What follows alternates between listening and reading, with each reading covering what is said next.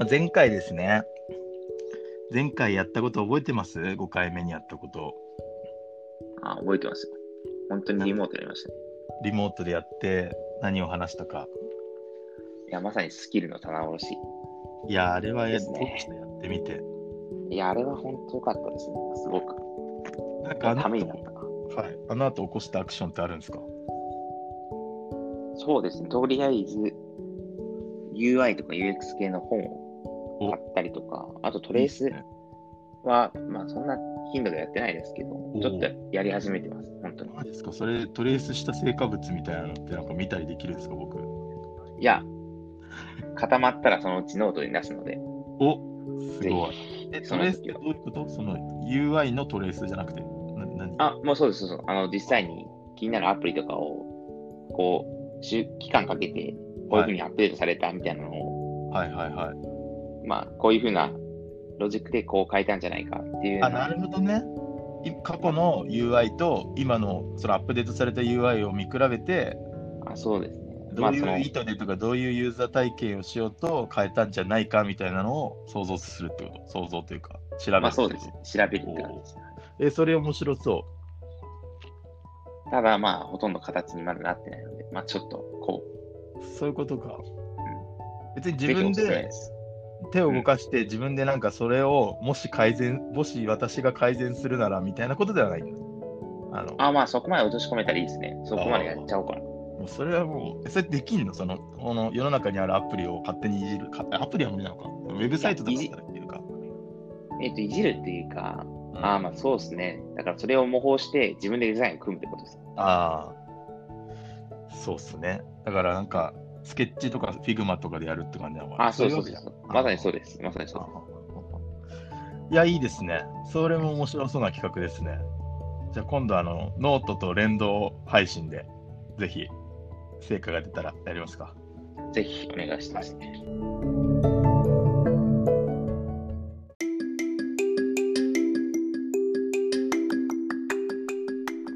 私からね、報告がありまして、はい。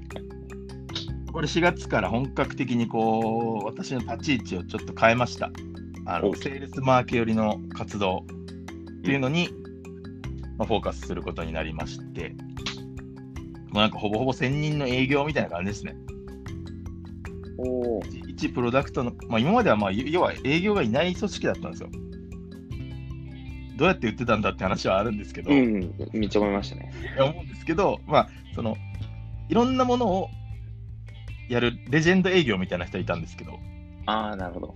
あのもう交渉もするし、あのステークホルダーとみたいな、そういう人はいたんですけど、まあ、この1プロダクトのし収益を増やしていくっていうことを、まあ、重きを置いた活動をしてる人はいないんですよ。だからマーケターもいないし、だから何もいないのはのっぱらの状態ですね。何もいない状態でもうプロダクト開発チームと PO がいたっていうだけなんですよ。ああ、なるほどっす。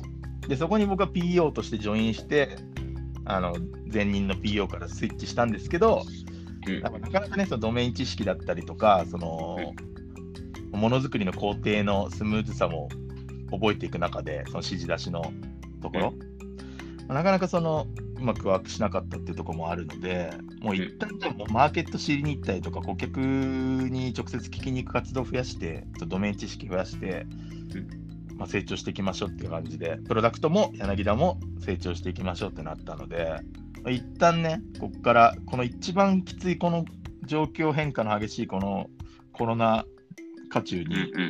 セールス寄りの配置になりましたと。すごいですね。まあなので、本日々ね、悩んでますよ。その、どうやって、じゃあ、リード、今までの活動履歴がめちゃくちゃある企業だったら、うんリストがもうすでにあって、もうそこにもう一回電話かけてとか、ねメール送ってとか、そういう、まあ、なんかよく言うリードナーチャリングみたいなことできると思うんですけど、そもそもリストがねっていう状態なので、ああ、なるほど。じゃあ本当に一から。話聞いてもらおうかなっていうね。確かにめちゃくちゃ難しいですね。自分がそれやれって言われると。ちょっと一回止まりますね。はい、無理ゲーなんですよ、今。確かに。いや、なので、ね、このここで告知してもいいですか？ぜひ。あの今ここをお聞きいただいてるあのデジタルマーケティング、特にウェブのですね、広告を、まあ、運用されてる、運用型広告ですね、よく言うあの Facebook とか Twitter とか、えー、Google とか、えー、Yahoo とか、えーと、LINE とか。で広告配信を日々運用していて困ってるよなんて方が助けてみたいな、もっと効率化したいとかね、えー、クリエイティブのいい悪いを判断したいとかね、なんかそういうことを思ってる人が、もしまあ、事業特に事業会社でそういうマーケティング部署で広告運用されているような方、ぜひこちらまで 一度お話を聞かせてください。御社の課題を。解決すると。はい。解決というか、もう話を聞かせていただきたい。あなるほどですね。それをどう,、うんうん、そうあの今のプロダクトがそのままそれに反映できるかはちょっとわからないけど、あの参考にしていきたいです、プロダクト開発企画の。はいまあ、そうですね。まあ、その中で何か提案できれば、あっちにとって得ですし、まあ、はい、ぜひお力になっていただきたいなと思います。はい。宣伝でしたと。ここ新しいですよ、ここで宣伝入れるの。はい、いいんじゃないですか、もう新しくて。はい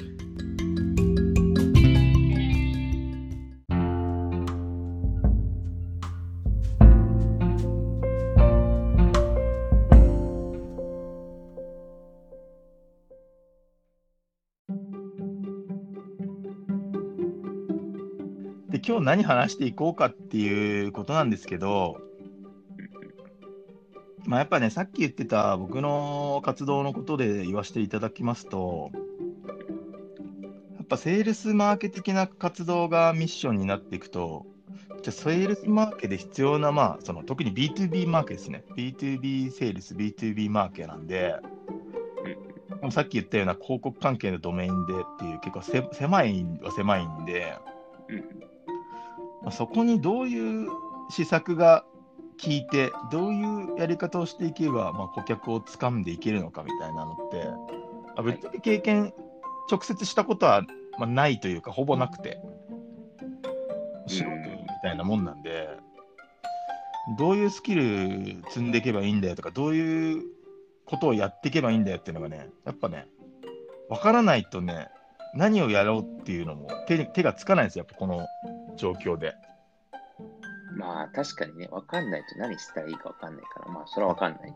うん、そう。あとその、やっぱりその組織が開発寄りのこう組織にいるので、やっぱ PO とかスクラムとかっていう概念でこう日々皆さん活動していくので、うん、もう1週間ごとのスプリントでみたいな、今週は何を積んでみたいなのを、まあ、日々、まあ、そのセレモニーでやったりするんですけど、今まではそこで PO として、あじゃあここからここまでいつ頃までに終わってるといいですねみたいな、まあ、ハウの部分とかは自分では言わないけど、何をやるかっていうところは僕から言えてたんですけど、今度、じゃあ僕がセールスマーケで顧客に向き合うことをしていくと、それを僕が伝えるというよりは PO に伝えるとか、チームに伝えるっていうのを一回挟まないと、そのスクラムの活動に入っていけないじゃないですか。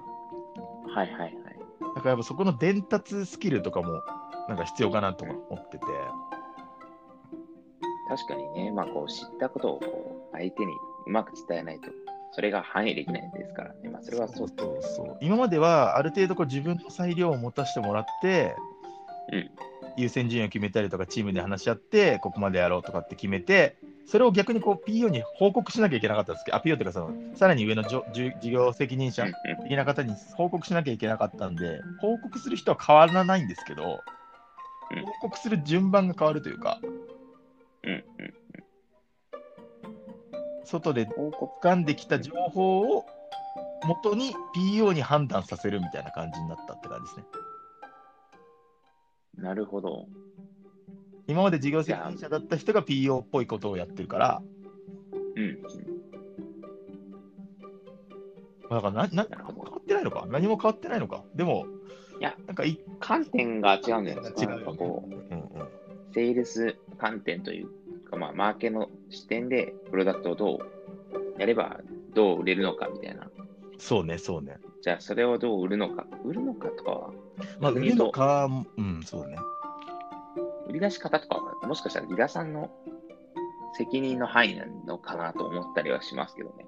いや、そうなんですよ。だから、どこで繊維を引くかっていうのは、まあ、正直あるけど、あのあの、この前のミーティング、ミーティングにはミートアップでも言ってたように、この越境する勇気はやっぱ必要じゃないですか。まあ、だから、欲張りすぎずに、でもここまでやりましたよみたいな風にはしないと、結局、成果につながらない、その売るっていうことがどうしても先にはあるから、どうやったら売るためにを考えるのはまた別の人でしょとかって言って線引いちゃってると、あ、なんかそこまでしかやらなかったんだねみたいな感じになるのもなんかね、評価、評価も気にしててしょうがないんですけど、あるなと思ってて、こう分業できないからこそ、どこまで優先、そその中の優先順位ですね。自分がどこまでどういう活動に重きを置いて、プロダクトに貢献していくか。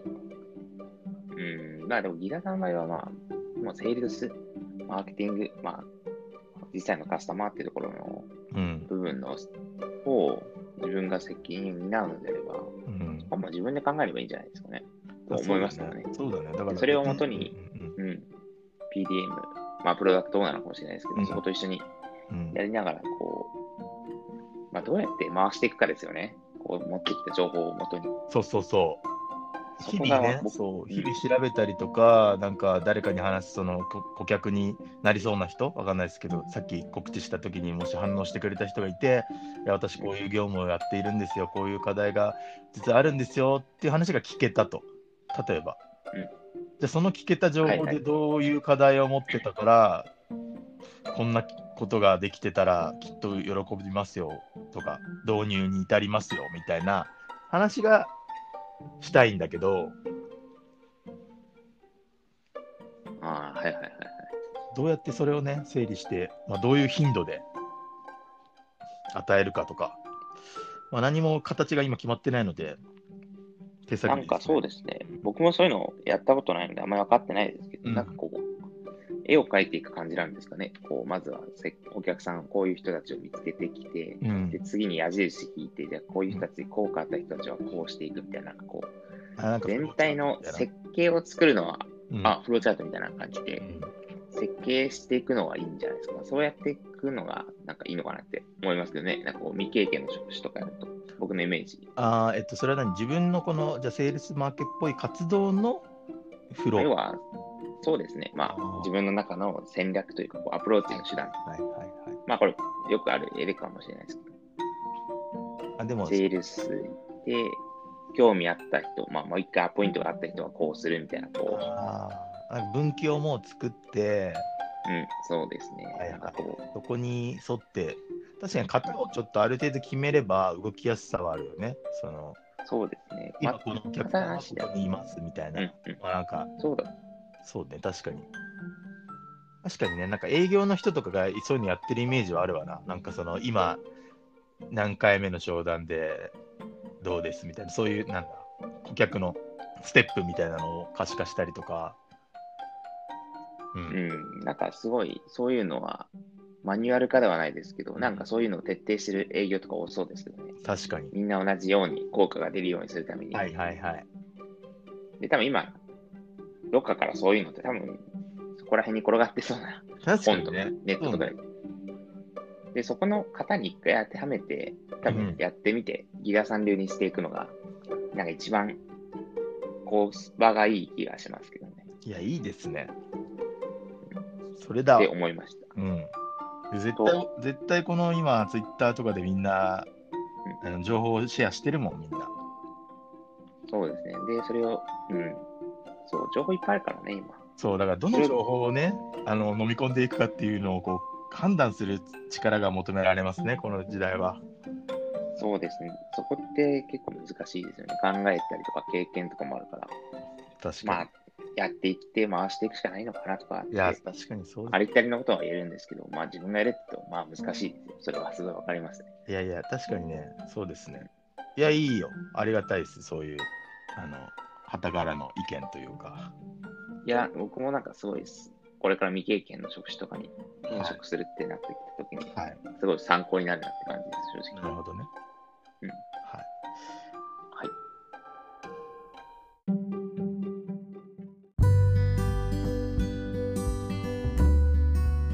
い。でまあそうですねあのやっぱこのいろんな記事とかをまあ検索したりとか、特にね、その最近よく、まあ、岡田さんとかとこうお付き合いすることがあったからかもしれないですけど、エンジャパンのね、キャリアハックとかね、結構ね、いい記事載ってますよね。プロダクトマネージャー絡みですけど。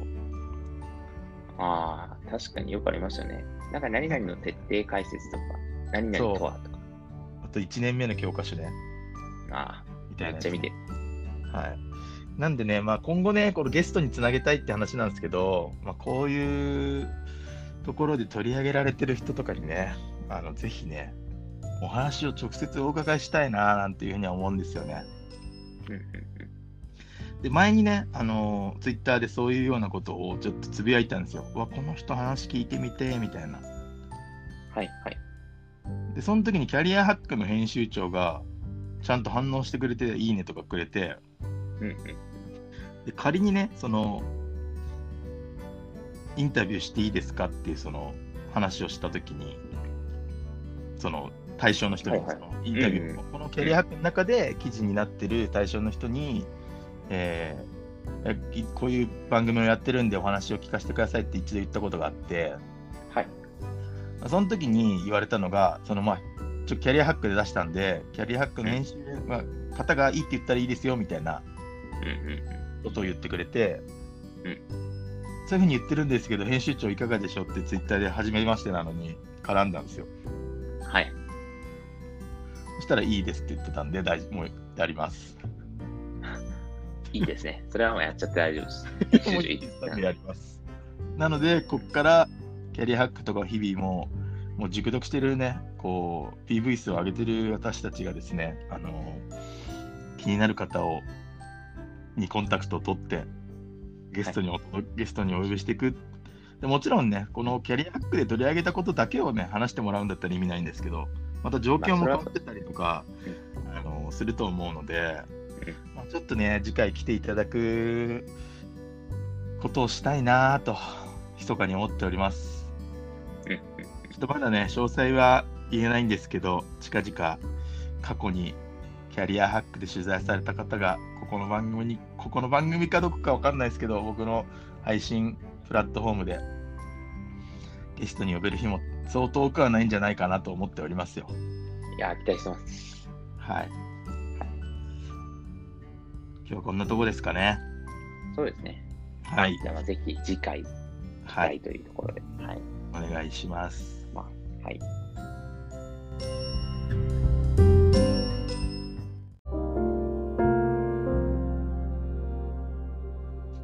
混ぜて混ざってかき混ぜてスクランブルアップの提供でお送りしました。